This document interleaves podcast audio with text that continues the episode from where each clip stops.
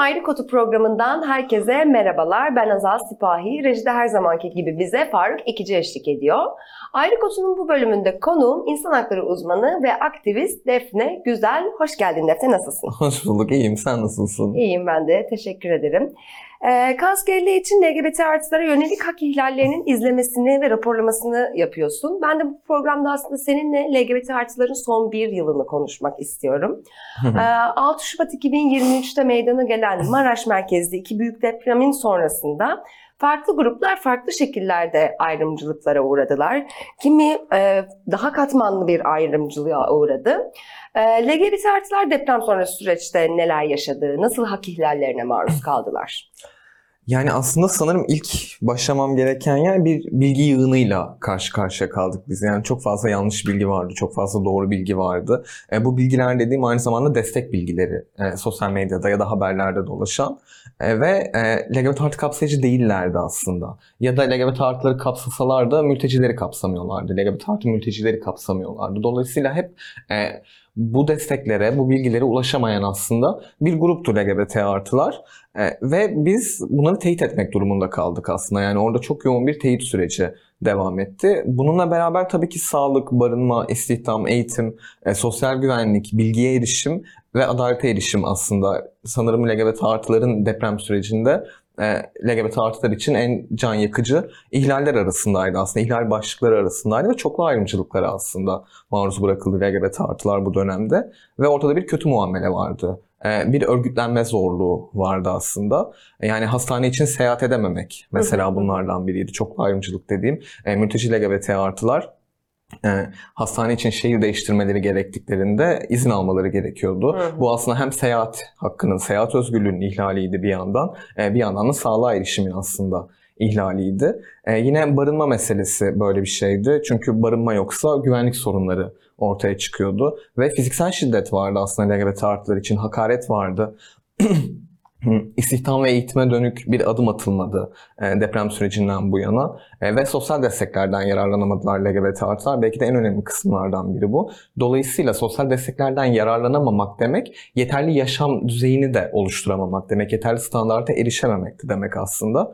Ve sivil toplum örgütlerinin e, bağış toplama sürecindeki kısıtlar aslında sivil toplumun çalışmasını engelledi bu dönemde. Bu da örgütlenme özgürlüğüne ilişkini ve aslında insan haklarını teşvik etmeye ilişkini. Maalesef sivil toplum e, toplumun refahını sağlayabilecek çalışmaları e, bu dönemde tam anlamıyla ye- yerine getiremedi. Kaynaklarını seferber edemedi. Zaten kısıtlı kaynaklara e, erişebildi. Bir de zaten kaynaklara erişimde de yani işte mutlaka AFAD üzerinden gitmek zorunda vesaire yani derneklere bir sürü e, yeni kurallar da getirildi aslında yani buralara yardım ulaştırırken. İlla böyle aynı bir yolun üzerinden gitme gerekliliği, orada bir güvensizlik zaten. Evet bunlar yaşandı. Ve LGBT artılar aslında yargı yoluna gidemediler. Yani uğratıldıkları hak ihlalleri karşısında e, yargı yoluna gidemediler. Bu aslında bizim e, gördüğümüz sonuçlardan biri. LGBT artılar zaten genel olarak e, yargıya güvenmiyorlar, adalete güvenmiyorlar ve adalete erişimde sorunlarla karşı karşıya kalıyorlar. Belki bir diğer mesele aslında psikososyal hukuki desteklere erişim. E, psikososyal hizmetlere erişim inanılmaz önemli ve psikososyal hizmetlerin e, LGBT artı kapsayıcı olması son derece hayati. Ve böyle bir dönemde de aslında e, LGBT artı dostu diyebileceğimiz ya da LGBT artı e, haklarına dair farkındalığı, bilgisi olan e, sosyal hizmet uzmanlarına erişmek, ruh sağlığı uzmanlarına erişmek de bir yandan imkansızdı. E, ve kamp ve yerleşim alanları aslında yine en can yakıcı kısımlardan biri. Kamp ve yerleşim alanlarında hakaret vardı. LGBT artılar için, şiddet vardı. Yani ateşin başına dahi gidemeyen LGBT artılardan bahsediyoruz biz ısınmak için. Ve e, şey söyleniyordu, deprem sizin yüzünüzden oldu deniyordu LGBT artılara. Aslında kaldığınız çadırda sürekli olarak bunları işittiğinizi düşünün bir yandan. E, bir yandan da aslında sağlık kısmı ile ilgili söylemezsem olmaz diyeceğim. Tabii ki HIV ilaçlarına erişim, hormon ilaçlarına erişim de e, ayrı bir sıkıntıydı. Bunlar öncelenmedi, dağıtıma hazır bulundurulmadı. E, ve mahremiyet ihlalleri aslında ortaya çıktı bir yandan. Çünkü örneğin e, HIV'le yaşayan bir kişinin bir iletişim aracı yok, uygun bir iletişim aracı. Dolayısıyla birine ulaşamıyor, ailesinin telefonunu kullanmak zorunda kalıyor. Ya da HIV ilaçlarını kullanacaksa bunu ailesinin yanında almak zorunda kalıyor. E, Dolayısıyla böyle mahremiyet ihlalleri de ortaya çıktı ve belki de bir diğer konu da aile evine dönmek meselesi. E, Aile evine dönenler oldu. Biz bunu pandemide de görmüştük Evet. aslında. E, Orada da aslında güvensiz ev yani bu iki seçenek sunuyor sana hayat orada. Ya aile evine döneceksin ya güvensiz yerde barınmaya devam edeceksin gibi. E, aile evine dönmek de uyum sürecini ertelemek demek. E, atanmış ismini duymak zorunda kalmak demek. E, ve çok çeşitli şiddetleri aslında beraberinde getirebiliyor. Dolayısıyla burada aslında LGBT artıların ihtiyacını anlamak gerekiyordu. Yani e, çok çeşitli hak ihlallerini sayabiliriz. Çok çeşitli mağduriyetleri sayabiliriz. Ama e, LGBT artıların ihtiyaçları tabii ki özelleşen ihtiyaçları aynı zamanda da temel hakları, temel haklara erişimi öncelenmedi. Ve bir yeniden yapılanma süreci var e, depremin ardından. Hemen hızlıca, plansızca başlanan. E, Bu süreçte de tabii ki toplumsal cinsiyet eşitliğine e, duyarlı bir yeniden yapılanma süreci ilerlemiyor. LGBT artı örgütleri, sivil toplum örgütleri, insan hakları savunucuları da bu koordinasyona dahil edilmiyor. Evet, evet. Ee, peki e, gelelim oradan bir de e, Mayıs 2023 genel seçimlerin öncesindeki sürece. Şubat'taki depremlerden sonra e, Mart ayında seçim kampanyaları, seçim çalışmaları hızlandı. Ve burada da e, LGBT artılara yönelik bu ayrımcılık ve nefret tutumları aslında bir propaganda malzemesi haline getirildi. E, bunları bize hatırlatır mısın? Seçim öncesinde neler oldu? Evet kötü bir hatırlatma ama e, biz her kürsüden aslında e, LGBT artı karşıtı söylemleri e, duymaya başladık, işitmeye başladık. Televizyonu açtığımızda karşımıza çıkan şey LGBT artılara dönük hakaret ve LGBT artı düşmanlığının aslında bir seçim vaadi haline getirilmiş olması, e, bunun bir propaganda aracına dönüşmüş olması ve kamu politikası haline alması. Yani bugün LGBT artı karşıtlığı bir kamu politikası haline getirilmeye çalışılıyor ve çok çeşitli protokoller imzalandı. Ee, yine LGBT artı karşıtlığına dönük. Ee, bunlar ne demek aslında? Bunlar örgütlenme ve ifade özgürlüğü önünde e, engeller, tehditler demek. Olası engeller, olası tehditler demek. Çünkü hedeflenen şey LGBT artıların örgütlenememesi. Bir, LGBT artıların kendi haklarını savunamaması. Bu da iki. Aslında bunlara dönük e, biz hem çok yoğun bir e, propaganda gördük. Hem de dediğim gibi yani bütün Türkiye olarak sanırım bütün ülke artık LGBT artı meselesini, LGBT artı karşıtlığını televizyonlardan dinlemeye maalesef son derece alıştı. E, Son derece e, kanıksandırılmaya çalışan, çalışılan da bir şey oldu bu. E, Yani sanırım seçim süreci aslında genel olarak böyleydi ve LGBT artılar yani senin de bildiğin gibi aile meselesi üzerinden, çocuk meselesi üzerinden aslında e, bu karalama kampanyalarına bu karalama kampanyaları sürdürüldü LGBT artılar için. Genel olarak böyle. Yani Erdoğan e, kazandığında ikinci turun sonucunda ilk konuşmasında yine LGBT artıları hedef gösterdi mesela yani. Hani o Kısıklı'daki ilk konuşmada da. Yani hani hep hep hep her aşamasında bu propaganda, bu işaret etme, bu hedef tahtasına koymada devam etti. Demin protokoller imzalandığından bahsetmiştin. Bir de aynı zamanda anayasa değişikliği konuşuluyor. İktidar da bu anayasa değişikliğini gerekçelendirirken LGBT, yani bunu anlatırken bir yerlerde ve işte bu evlilik kadın erkek arasında olacak vesaire vurgusunu şey yaparken bunun açıklamasında LGBT artıları sapkın diye nitelendiriyor ve LGBT artıları aileye tehdit olarak konumlandırıyor. Peki neden iktidar, e, LGBT artılar iktidar tarafından bu kadar kriminalize ediyorlar? Bu nefreti tırmanmakla amaçlanan şey ne? Yani aslında burada önce şeyi konuşmak lazım. Senin o aile tehdit dediğin kısımda aslında LGBT artıların da aileleri olduğunu e, söylemek gerekiyor. Ve LGBT artılar için aslında şiddet, e, biz bunu konuşmuyoruz. Çünkü LGBT artıları tehdit olarak gösterdikleri e, her yerde aynı zamanda LGBT artılara dönük ayrımcılıkların ve LGBT artılara dönük şiddetin e, üzerinin de kapatılmaya çalışılması var. Yani bütün bu propagandalar aslında bir paravan olarak da ihlallerin üzerine örtmek için de kullanılıyor. Ve LGBT artılar e, belki de kimi zaman, çoğu zaman e, ilk şiddeti aslında ailede görüyor, aile evinde görüyor e, ve hayata aslında böyle başlıyorlar bir yandan.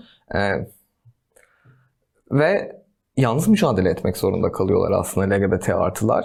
Burada şey de söylemek gerekir yani burada bunlar aslında bizim dünyada da alışık olduğumuz şeyler, duymaya alışık olduğumuz şeyler ve ithal edilen bir nefret olduğunu da söylemek lazım. Yani LGBT artılar için denen mesele bunun batıdan ithal olduğu iken ve bunun üzerine çok fazla söylenirken e, işte biz bunu seçim sürecinde de senin söylediğin gibi duyduk. Yani bizde LGBT'ci yoktur, bizden LGBT çıkmaz gibi çok fazla ezbere cümle e, aslında söylendi. E, ama aslında burada ithal edilen şey nefretin ta kendisi bir yandan. Çünkü LGBT artılar dediğim gibi yani bu hayatın içindeler e, ve bu ülkede e, kendilerini seçemedikleri ailelerde e, herkes gibi e, doğuyorlar. E, ama bir de tabii ki ortada şey var amaçlanan senin sorduğun ne amaçlanıyor kısmında. Ya amaçlanan bir muhafazakarlık var. Muhafazakar bir politika var aslında ortada. E, bu politika en nihayetinde patriarkaya hizmet eden bir politika, erkeğe hizmet eden bir politika ve işte kadını ev içine konuşlandıran, erkeği ev dışına konuşlandıran bir politika ve e, bedenleri denetlemek aslında bana kalırsa buradaki temel dert. E, cinselliği denetlemek ve bir öğretiyi aslında sürdürmek. Aile aslında biraz da böyle bir işlev görüyor. Yani hem devletin politikalarını hem o benimsenen kültürel politikaları öğrendiğin e, ve buna göre yetiştirildiğin bir yer. Tabii ki LGBT artılar bunun dışında kalıyorlar. E, ve LGBT artıların bir itirazı da var aynı zamanda. Yani e, ortada LGBT artılara dönük bir baskı var ve baskıya dönük de çıkarılan bir ses var. Hayır benim bedenimi denetleyemezsin gibi. E, bu feminist mücadelenin de zaten yıllardır söylediği politikalardan biri. E, ve oradaki mesele sistem dışındakileri aslında bastırmak. E, bunu LGBT artılara ve kadınlara çok yoğun yapıyorlar. E, biz bunu şuradan da biliyoruz. Sadece bugün söylenen cümleler e, LGBT yok öyle bir şey ya da bizden LGBT'ci çıkmaz değil. Aynı zamanda nikahsız birlikteliğe dönük söylemler de istikrarlı bir şekilde siyasetçiler, politikacılar, iktidar tarafından e, söylenmeye devam ediliyor. Çünkü e, bunların her biri aslında o bahsettiğim, en başta bahsettiğim o hem bedenleri denetleyen, e, hem kadını ev içine konuşlandırmaya çalışan hem de o muhafazakar politikaların Muhafaza etmeye çalışıyorlar. işareti. Hı hı. Peki e, muhalefetin seçim süreci karnesine bakalım isteyeceğim şimdi. Seçimlerden önce LGBT artılar muhalefetin seçim kampanyasının neresindeydiler? LGBT artıları, LGBT artı haklarını muhalefet partileri ne kadar kendilerine mesele edindiler? Yani şey savaşı vardı ortada onu söylemem lazım. E, siz daha gaysiniz. Ha sensin gay. vardı. Hayır sensin gay. Muhabbetleri vardı yani. Evet yani Hı hı. bu sizin zamanınızda çıktı. Hayır bunu muhalefet savunuyor asıl gibi. Yani aslında her iki tarafın e, karşılıklı bu konuda böyle sidik yarıştırdığı da bir şeye döndü bu mesele. E, ve bu neresinden bakarsak bakalım aslında son derece güvensiz, son derece tutarsız e, bir politika. Aynı zamanda tabii ki bir yandan ayrımcı bir politika. E, ama LGBT artı haklarına dönük e, muhalefetten gelen söylemlerde e, bir o kadar güvensiz, bir o kadar inandırıcı olmayan, üzerine çok da düşünülmemiş, üzerine bir plan, müdahale planı konulmamış, e, haklara çok da işaret etmeyen, LGBT artıların insan hakları olduğunu, LGBT artıların haklarının e, açık açık söylemeyen aslında biz politikalar gördük. Ama en nihayetinde e, bu politikalar kazandırdı mı? Biz bunu da biliyoruz. Yani hep o söylenen bir şey var. Ya işte bunları bu kadar yüksek sesle söylememek gerekiyor. Oy kaybederiz gibi bir korku da aslında geçmişten bugüne sürüyor. E, fakat e, LGBT artı hakları savunulmadığında da muhalefetin kazanamadığını gördük. Dolayısıyla aslında buradan e, öğrenilmesi gereken bir ders var. O da LGBT artı haklarını e, açık açık savunmak. Çünkü e, muhalefet her ne kadar LGBT artı meselesinden kaçmaya ya da bu meseleyi eşitlik, özgürlük, bizim herkese saygımız var gibi e, çok genel bir yerde, muğlak bir yerde tutmaya çalışsa da e, LGBT, art, LGBT artı meselesi aslında iktidarın muhalefetin üzerine boca ettiği de bir mesele. Dolayısıyla burada açık açık tabii ki LGBT artı haklarını e, savunmak gerektiğini söyleyebilirim. Yani zaten en başta da bana kalırsa izlenmesi gereken yol tabii ki buydu. Yani bir muhalefet yapılacaksa o muhalefet bütün toplumsal hareketleri desteklemeliydi. E, fakat LGBT artı meselesinde eğer ki bir karne ise bu, e, muhalefetin sınıfta kaldığını söyleyebilirim. Hı hı. Kötü örnekler bunlar ama iyi örnekler yok muydu? Vardı. Türkiye İşçi Partisi'nin örneğin e, İki adayı vardı. Talya. Aydın Hı hı. ve Esmeray. Ve aslında e, bir, bir, bir adayı, üç adayı vardı. Evet, sanırım. evet. E, ve e, TRT'de yaptıkları, seçim sürecinde yaptıkları konuşma e, bir yandan e, işte Erbakan da Yeniden Refah Partisi adına er, Erbakan Yeniden Refah? Evet evet. Tamam. Yeniden Refah Partisi adına Erbakan konuşurken e, Erbakan da LGBT artıları dillendiriyordu. LGBT artı örgütlerini kapatacağız Hı hı. diyordu. Propagandayı yasaklayacağız diyordu ama bir yandan da Türkiye İşçi Partisi de LGBT artı haklarını savunduğunu açık açık TRT'de söyleyerek aslında bir ilke de e, imza atmış oldu. Ya da işte senin söylediğin gibi LGBT artı aday adayları vardı. LGBT artı adaylar vardı süreç içerisinde. E, bunlar da aslında bir yandan iyi örnekler. E, Dolayısıyla bu iyi örneklerin de aslında bir taraftan e, muhalefet partilerinin her birine e, ilham da olması gerekiyor. Ama burada da şeyi de söylemek gerekir. Tabii ki LGBT artı haklarını savunmak ve LGBT artı haklarına dönük çalışmaları gerçekleştirmek sürekli olarak devam etmesi gereken bir şey. Yani bu sadece seçim döneminde e, olmamalı. Dolayısıyla bunu yani bütün muhalefet partileri bunu zaten kendi parti politikalarına, kendi temel çalışmalarına, kendi parti içi eğitimlerine zaten almaları gereken bir şey. Evet, bir de sen şeyden bahsettin ya işte muhalefette bir sessizlik hakimdi. Unicorn'in hazırladığı işte yine e, seçim karnesi gibi bir şey vardı. Liderlerin seçim karnesi ve LGBT artılar konusunda. Orada işte Er- Erdoğan 15 kere bahsetmiş ama hani negatif e, ve işte hedef gösterme, hakaret vesaire. Kılıçdaroğlu hiç bahsetmemiş gibi bir şey. O geldi aklıma. Onu eklemek istedim. Yani aslında orada şey vardı sanırım. Sadece bir billboard gördük biz. Yani mesela benim aklımda bütün bu seçim sürecinde ana muhalefetten ne kaldı LGBT artı haklarına dönük diye sorsan aklımda tek kalan şey bir billboard oldu. Hangi billboardtu o? İçerisinde cinsel yönelim ifadesinin geçtiği Hmm. e, ve ayrımcılıkları sonlandıracağını söyleyen e, Bir de şeyi hatırlıyorum. e, Kılıçdaroğlu'nun bir arka planının şurasında Hande Kader'in, Hande Kader'in, fotoğrafı evet. vardı. evet bir de bu. Değil mi? bu kaldı geriye. Görsel dil. Onur Ayı etkinlikleri Haziran ayında başladı. Haziran ve Temmuz ayı boyunca sürdü ve tabii ki de LGBT artık LGBT artılara yönelik müdahaleler de, ihlaller de bu çerçevede katlanarak devam etti e, Haziran ve Temmuz aylarında.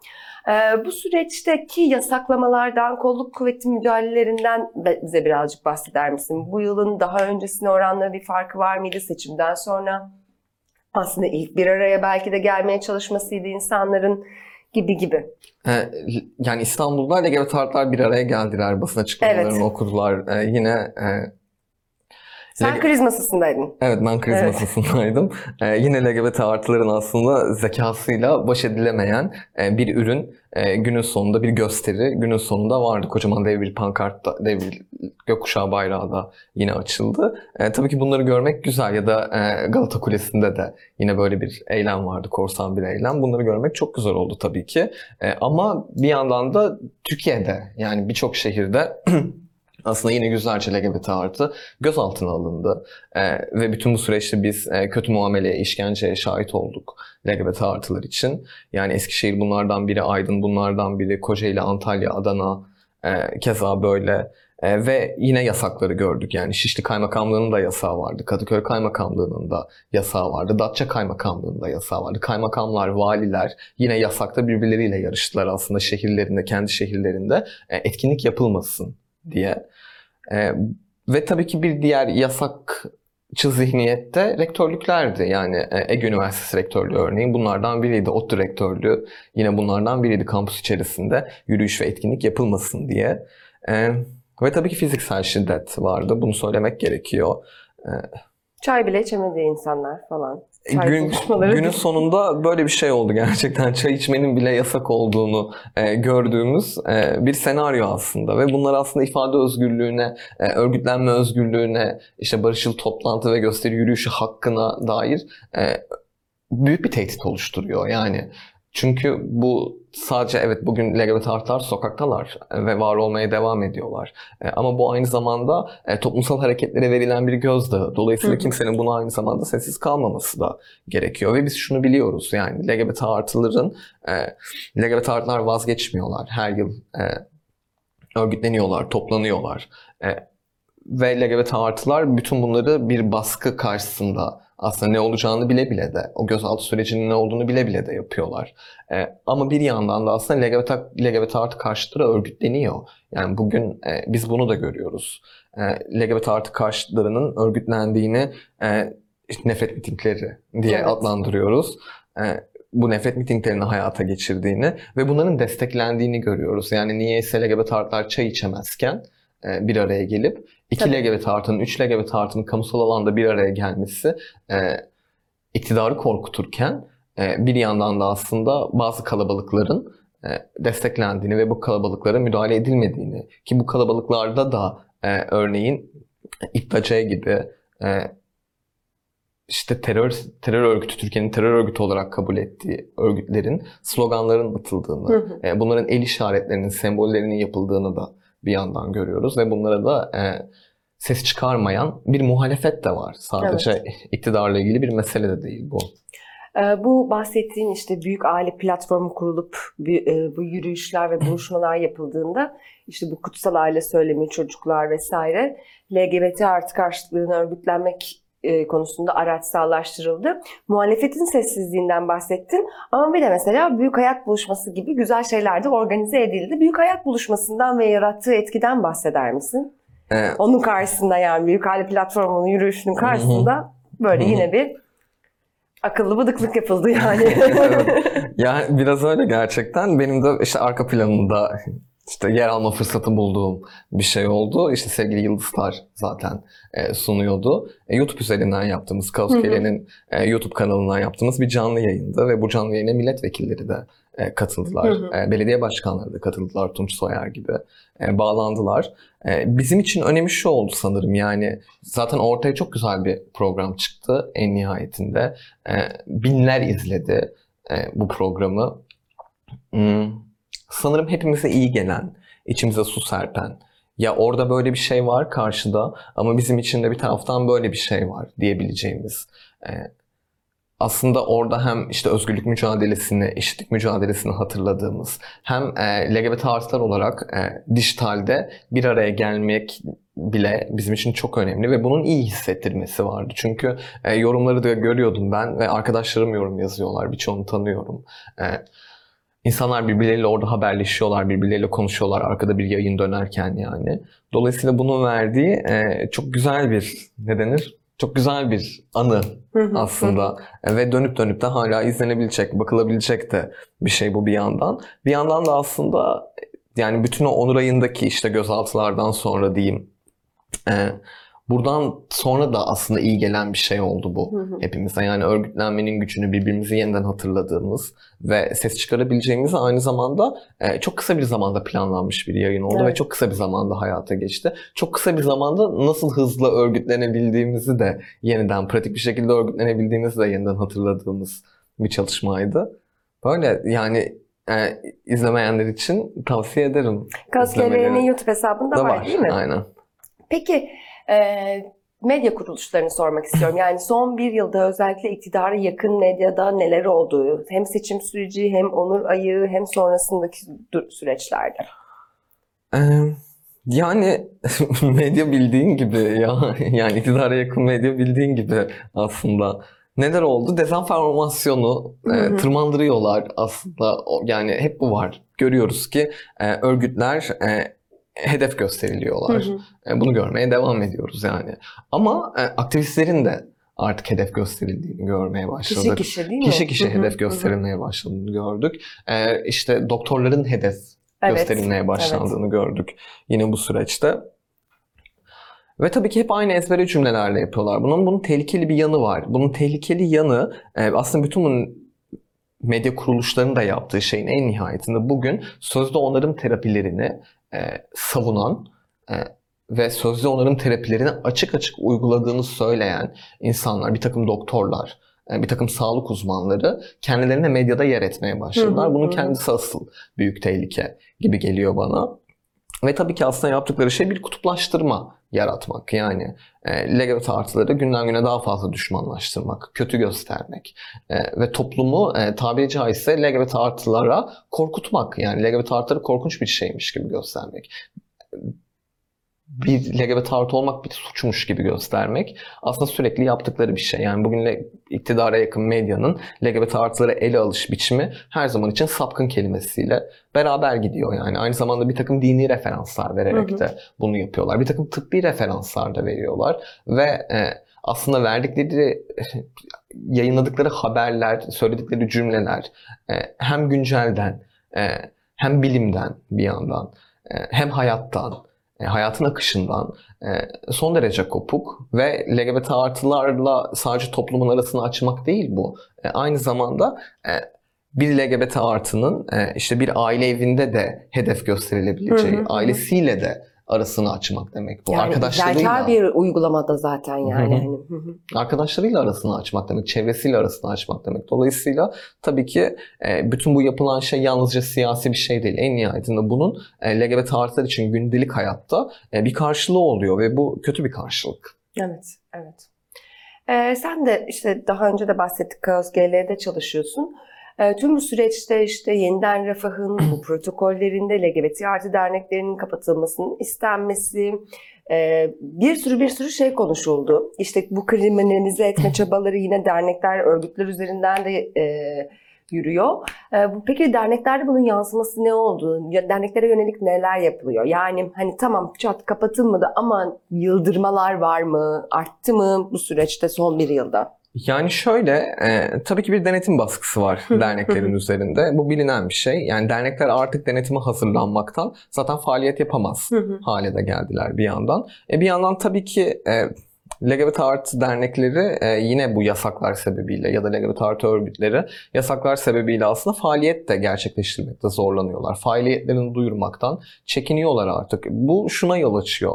E, tabanla, LGBT artı tabanıyla e, LGBT artı örgütlerinin aslında arasını açmak bu. Yani çünkü en nihayetinde ortada medyanın da e, aracılığıyla kötü gösterilen e, örgütler var. LGBT artı örgütleri var. E, ve bu LGBT artıların bu örgütlere gelmesine de çekince oluşturuyor diyebilirim. Ve sanırım bu böyle bir, bir LGBT artı örgütü, bir sivil toplum kuruluşu için aslında hak temelli çalışan bir sivil toplum kuruluşu için e, en önemli kayıplardan biri. Ve bir taraftan e, sen de kendine artık sesini daha yüksek söyleyemiyor oluyorsun çünkü engelleniyorsun, Hı hı. baskılar var. E, bir yandan sana ulaşamayan bir LGBT artı var. Yani senin kendi tabanınla aslında e, aranı açmaktan e, başka bir şey değil. E, Ama yani bu işin kötü senaryosu. Bir yandan da aslında LGBT artı dernekleri, LGBT artı örgütleri çalışmalarını sürdürüyorlar yani. Bence bunun kendisi yani Türkiye'deki bu örneğin kendisi çok ilham verici bir örnek. E, çünkü evet bizler bir araya geliyoruz. E, hak ihlallerini izliyoruz, raporluyoruz. Yine hukuki danışmanlık veren, ruh sağlığı danışmanlığı veren, sosyal hizmet danışmanlığı veren örgütler var ve bu örgütler sadece İstanbul'da ya da Ankara'da değiller. Aynı zamanda Türkiye'nin birçok yerinde LGBT artı örgütü var, LGBT artı derneği var ve bu örgütlerin yapmaya çalıştığı şey aslında LGBT artı haklarını güçlendirmek. Kendi yer elindeki LGBT artıları güçlendirmek. Bir araya gelebilecekleri, temas edebilecekleri, e, insan hakları bilgisiyle tanışabilecekleri alanlar açmak aslında. Ve LGBT artı dernekleri de, LGBT artı örgütleri de dernek olmayan e, bunu yapmaya devam ediyorlar bir yandan.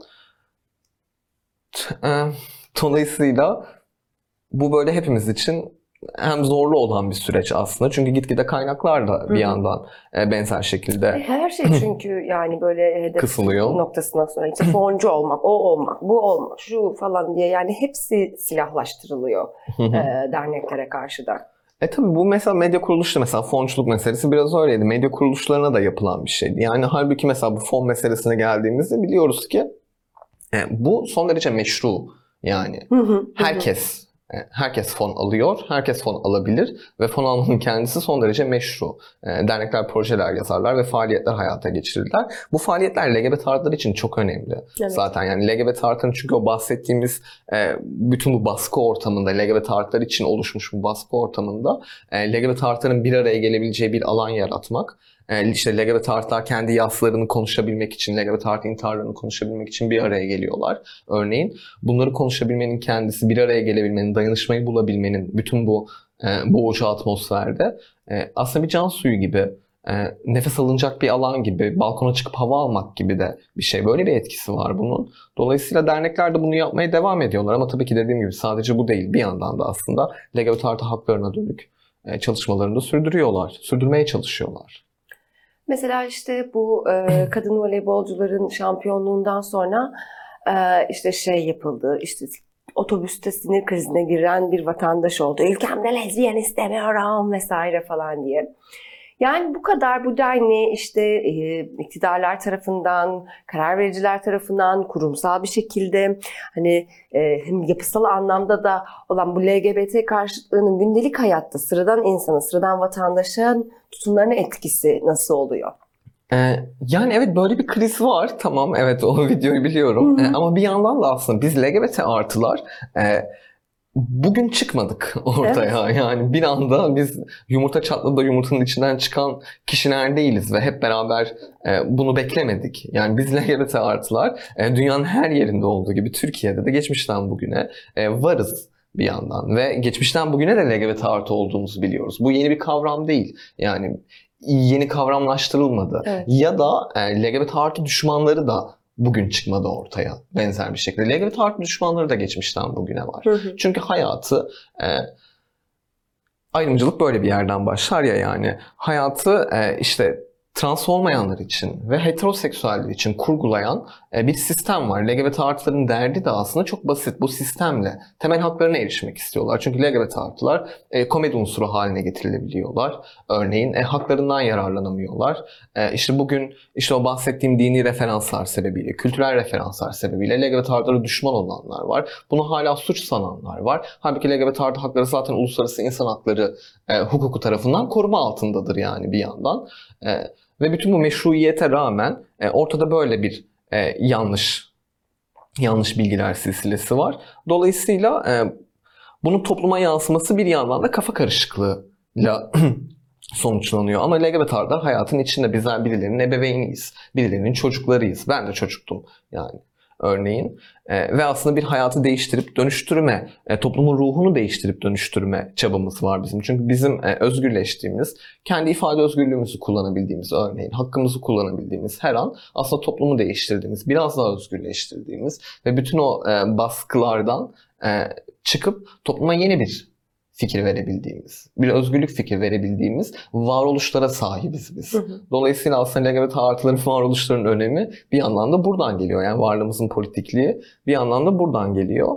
Ee, ve evet dediğim gibi yani LGBT artıları çevrelerine düşmanlaştıran e, bir aslında yapı bu. Ee, ve belki en en can alıcı noktası bu LGBT artılar üzerindeki stresi ve kaygıyı arttırıyor. Yani biz bugün e, maalesef ki bütün bu söylemlerin bir karşılığı var. Bu söylemlerin karşılığı e, stresi artmış, kaygısı artmış, endişesi artmış, korkusu artmış LGBT artılar. Dolayısıyla bizim e, LGBT artılara dönük ayrımcılığı ve şiddeti yeniden yeniden konuşuyor olmamız gerekiyor. Bunu hatırlatıyor olmamız gerekiyor. Evet bugün e, LGBT artılar e, meşru varlıkları bir yanda duruyor. Bir yandan da aslında LGBT artılara dönük bir şiddet var. Nefret saldırıları var. Nefret cinayetleri var. E, nefret söylemleri var. Bunu seçim sürecinde de örneğin çokça duyduk. Yani hakaret edilen LGBT artılar var ortada. Bu bir suç. Birilerine hakaret etmek, birilerine fiziksel şiddet uygulamak.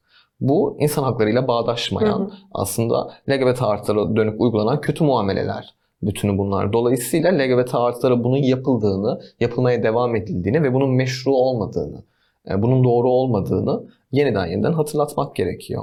Evet. Peki gelelim önümüzdeki yerel seçimlere. Genel seçim yani e, bu seçime doğru gittiğimiz e, bu süreçte e, LGBT artı pro, karşıtı propagandaya dair neler gördük şimdiye değin? İşte yine bir seçim, yine bir işte çünkü başladı Hı hı. başladı yani. Yani işte şeyi gördük. E, Yeniden refahın ahlak yoksa LGBT vardır. LGBT artı varsa ahlak, Ahlak yoktur, yoktur. mu? Öyle bir şey. Ya da e, mesela bunu gördük. E, şehirlerimizden süreceğiz Hı hı, hı hı. gibi bir tehditle yine LGBT artılar karşı karşıya kaldı. Siyasi bir tehdit bu. Yani, Yani- pogrom tehdidi. Evet. Hı hı. Evet tam olarak öyle. Ee, bu bu bunun LGBT artılar için anlamı büyüktür bu arada. Yani LGBT artılar e, 80'li yıllarda da benzer bir şey yaşadılar evet. Evet, Ülker Sokak olayları. Evet, Hı hı. sürül- sürüldükleri, trenlere bindirilip gönderildikleri e, oldu LGBT artıların. E, dolayısıyla bu bir tehdit aynı zamanda yani.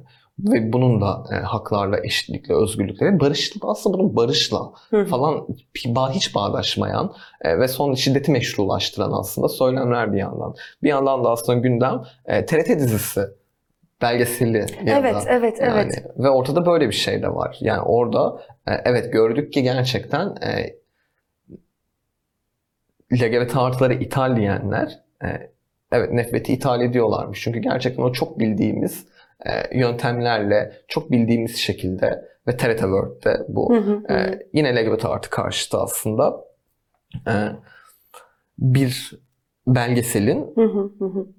promosyonu yapılıyor aslında. Ve belki burada anılması gereken aslında en önemli şeylerden biri bir anayasa değişikliği meselesi var. Yani bu anayasa değişikliğiyle e, değiştirilmek istenen maddelerle e, LGBT artıların yine örgütlenme özgürlüğü e, ve ifade özgürlüğü önünde en başta belki e, ciddi tehditler oluşturuyor aslında ve bunun nereye kadar uzanacağını, nereye kadar gideceğini hiçbirimiz bilemiyoruz. Yani bu aynı zamanda uyum süreçlerinin yasaklanması ihtimalini de doğurabilir. E, varsayıyorum ki ve sadece LGBT artılarla bitmez. E, aynı zamanda e, toplumun farklı birçok kesimini aslında etkileyebilir. E, yasakları beraberinde getirebilir bir durum. Dolayısıyla bizim bugün anayasa değişikliğine e, kayıtsız şartsız, amasız fakatsız hayır dememiz Evet. gerekiyor bir yandan. Bir de çok Çünkü- da uzak değil mesela Rusya'nın bu yola girdiğini görüyoruz vesaire. Yani hani ben yaptım oldular oluyorlar da hani bir Evet. yandan. Hı. Mesela Macaristan'da o geçen haberde okudum. Ee, Macaristan'da şey bütün bu yasaklara rağmen örneğin müfredatta e, yasakçı uygulamalara gittiler Macaristan hükümeti E, ve bunun toplumda bir karşılığı olmadığı da görülüyor. Dolayısıyla bugün böyle anları da akılda tutmak gerekiyor Hı hı, aslında yani. Bunlar toplumda tabii ki değişme yaratıyor. E, Türkiye'de de bu böyle. Yani e, LGBT artıları düşman gören ve LGBT artıları düşmanlaşan gitgide bir toplum var. E, ama bir yandan da LGBT artılarla iç içe de bir toplum var. Dolayısıyla bunu da unutmamak gerekiyor. Hı hı. Yani bütün bunların her biri aslında son derece siyasi, son derece birilerinin kendi rantı ve çıkarı uğruna e, uyguladığı, e, toplumu paralize eden, e, bir yandan toplumu birbirine kutuplaştıran ve kutuplaştırmadan nemalanan aslında faaliyetler. Ve aynı zamanda yani bir o kadar gerçek, bir o kadar suni şeyler. LGBT artılar için uğradıkları şiddet gerçekken e, siyasiler için aslında e, LGBT artılarla ilgili bahsettikleri dezenformasyonlar e, bir o kadar suni şeyler. Aslında sanırım bunu hatırlamamız gerekiyor. Yani bizim için hayat burada devam ediyor. Sokakta devam ediyor. Hastaneye gittiğimizde devam ediyor. Ve aslında yurttaşlar olarak hepimizin derdi bir yandan da aynı şey. Hepimizin derdi kendi haklarımızdan faydalanabilmek. E, özgür, eşit, adil bir yerde yaşayabilmek. E, ve bunun karşısında LGBT artılar yok. Toplumun, bütün toplumun istediği şey Evet. LGBT artılar da istiyor Aynen kendileri öyle. için. Ee, sizin e, Kaos Geyler'in hazırladığı LGBT artı hakları ve yerel yönetimler raporunuz var. Hem bu raporun birazcık anahtar bulgularından bahsederek e, bize LGBT artıların yerel yönetim politikalarının neresinde olduğunu e, ve önümüzdeki seçimde tek neden nelerin yeniden dillendirileceğini düşündüğünü söyler misin? Son sorum da bu olacak. Söylerim çok şey var. Ee, şimdi aslında şu var en başta. 2015'ten bu yana biz bir ivme kaybı görüyoruz. Yani aslında yerel yönetimlerin LGBT artı haklarına dönük, LGBT artı örgütleriyle çalışma pratiklerinin e, gitgide daha da azaldığını görüyoruz. Bence bunun kendisi biraz e, biraz tehlikeli. E, Çünkü yerel yönetimlerde bir çekince oluştu. Yani daha önce şunları da gördük. E, yerel yönetimlere e, belge içlerinden belgelerin gittiğini gördük. Siz LGBT artı alanında ne yapıyorsunuz, hangi faaliyetleri yapıyorsunuz gibi soruşturdukları da oldu. Hedef gösterilen yerel yönetimler de oldu. E, ama e, bunların aslında yerel yönetimlerde bir çekince yaratmaması gerekiyor. Çünkü yaratılan çekince en nihayetinde yerel yönetim dediğimiz e, yurttaşların hizmet aldığı ve kenti yurttaşlar için daha eşit, daha adil e, yaşamasını kılacak e, bir yapıdan bahsediyoruz biz orada. Dolayısıyla bu yapının aslında hem hizmetlerine devam etmesi hem de bu yapının kendisinin politik olduğunu hatırlaması gerekiyor. Yani yerel yönetimlerden bahsediyorum ya da belediyelerden bahsediyorum. Çünkü en nihayetinde bir parti var buranın başında ve o partinin e, ideolojilerine göre de ilerliyor. Bu da hayatın gerçeği. E, ve yerel yönetimlerde bir hafıza eksikliği var aslında. Yani geçmişte çalışmamış gibi, geçmişte Pride'ı kutlamamışçasına e, bugün mesela bunu yapmadığını görebiliyoruz. Hı hı hı. Ee, sanırım orada bütün o baskılardan etkilenmeden açık açık yine LGBT artı haklarını savunmaya, LGBT artılara dönük hizmetleri ortaya koymaya e, devam etmeleri gerekiyor aslında yerel yönetimlerin. E, ve baskıyı ortadan kaldırmak gerekiyor. Biz bugün dedik ya e, LGBT artılar çay içmek için bile buluşamıyor diye. İki LGBT artı bile yan yana gelemiyor diye e, örneğin. E, aslında LGBT artıların bir araya gelebileceği e, temas alanlarını yaratması gerekiyor yerel yönetimlerin. E, stratejik planlama e, işte bütçe gibi yani kulağa çok sıkıcı gelen kelimeler e, ama yerel yönetimler için çok önemli kelimeler bunlar. Stratejik planlama raporlamalarında LGBT artı kavramının, toplumsal cinsiyet eşitliği kavramının muhakkak geçmesi ve LGBT artı haklarını duyarlı, LGBT artıların ihtiyaçlarını gören e, bütçeler hazırlamaları gerekiyor aslında. Ve bu bütçeleri uygulamaları gerekiyor bir yandan. Bir yandan da performans raporlarıyla neyi ne kadar yapabildiklerini göstermeleri gerekiyor. Ve LGBT artı örgütleriyle temas kurmaları gerekiyor. Çünkü madem orada bir hafıza kaybı var. Çünkü bir başkan gidiyor, yeni bir başkan geliyor ve unutuluyor, yapı değişiyor. Yani LGBT artı örgütlerinin e, yerel yönetimlere, belediyelere e, hafızayı anlatabilecek hafızası var. Hı hı. E, ben buna şahidim yani uzun zamandır yerel yönetim alanında çalışan biri olarak e, hangi belediyenin bu zamana kadar LGBT artı haklarına dair neler yaptığını biliyorum. Bununla ilgili de hazırladığım e, notlar oldu, belgeler oldu diyeyim. E, ve tabii ki kenti LGBT artılar için güvenli hale getirmeleri gerekiyor. E, ve LGBT artının yoksulluğuyla mücadele etmeleri gerekiyor ki LGBT artılar için e, yine en can yakıcı konulardan biri e, artan yoksulluk, artan yoksulluğun etkisi.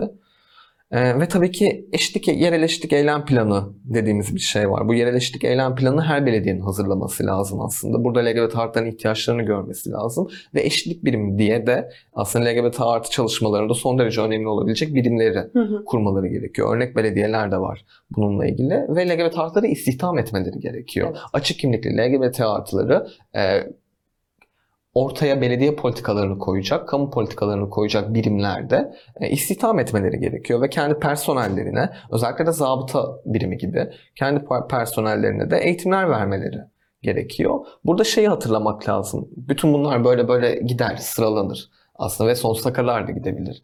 E, ama yerel yönetimlerin e, insan hakları kentleri diye bir kavram var. Hı hı. Ve yerel yönetimlerin bu insan hakları kentleri kavramını hatırlaması gerekiyor. Buna göre aslında bunları referans alması gerekiyor. Yani temel insan haklarını referans alarak çalışmalarını sürdürmesi gerekiyor. Ve kentlileri birbiriyle buluşturması gerekiyor. Sanırım en önemli mesele bu. Bu halk meclisini e, kurması gerekiyor. Kentlerin karar aldığı, kendi kararlarını kendilerine verdiği bir yönetimi e, ortaya koymaları gerekiyor ve hesap vermeleri gerekiyor. Belki de bir diğer en önemli kısım aslında e, katılımı sağlamak. Yani LGBT artıların yönetime katılımını sağlaması gerekiyor yerel yönetimlerin ve yani eşitliği sağlamak tabii ki Evet. yapabilecekleri önemli şey. Buradan LGBT artılara duyurulur. Ee, Son güne kadar muhtar olabiliyorsunuz, muhtar adayı olabiliyorsunuz diye. Ee, Çok çok teşekkür ederim Defne. Benim soracaklarım bu kadardı. Senin eklemek, sormak, söylemek istediğin bir şey var mıdır? Rica ederim. Ee, var tabii ki. Ee, yani şeyi söylemezsem olmaz. Genelde konuştuğumda bunlar çok yani benim yaptığım iş de biraz öyle bir iş. Ee, olumsuzu görmek. benim yaptığım iş. Olumluyu görmek değil. Ee, ve sanırım hepimiz içinde bulunduğumuz evlerde, çalıştığımız ofislerde, zaten zorlu koşullarda, zaten ekonomik krizle bir yandan boğuşurken, baş ederken, bir yandan barınmakta zorlanırken, kendimize kafamızı sokacak, başımızı sokacak bir ev bulamazken, bir yandan e, Lubunya olduğumuz için işimizden edilirken, e, bir yandan bütün bu tehditlerle yaşamak zorunda bırakılırken aslında ne kadar yalnız bırakıldığımızı e, biliyorum. Bunu hepimiz hissediyoruz. E, ama şeyi hatırlamak gerekiyor. Yalnız değiliz. Bunu hatırlamak gerekiyor. Evet. Bir aradayız ve e, LGBT artı örgütleri, LGBT artı dernekleri bu yüzden var. LGBT artıları güçlendirmek, LGBT artı haklarını güçlendirmek için.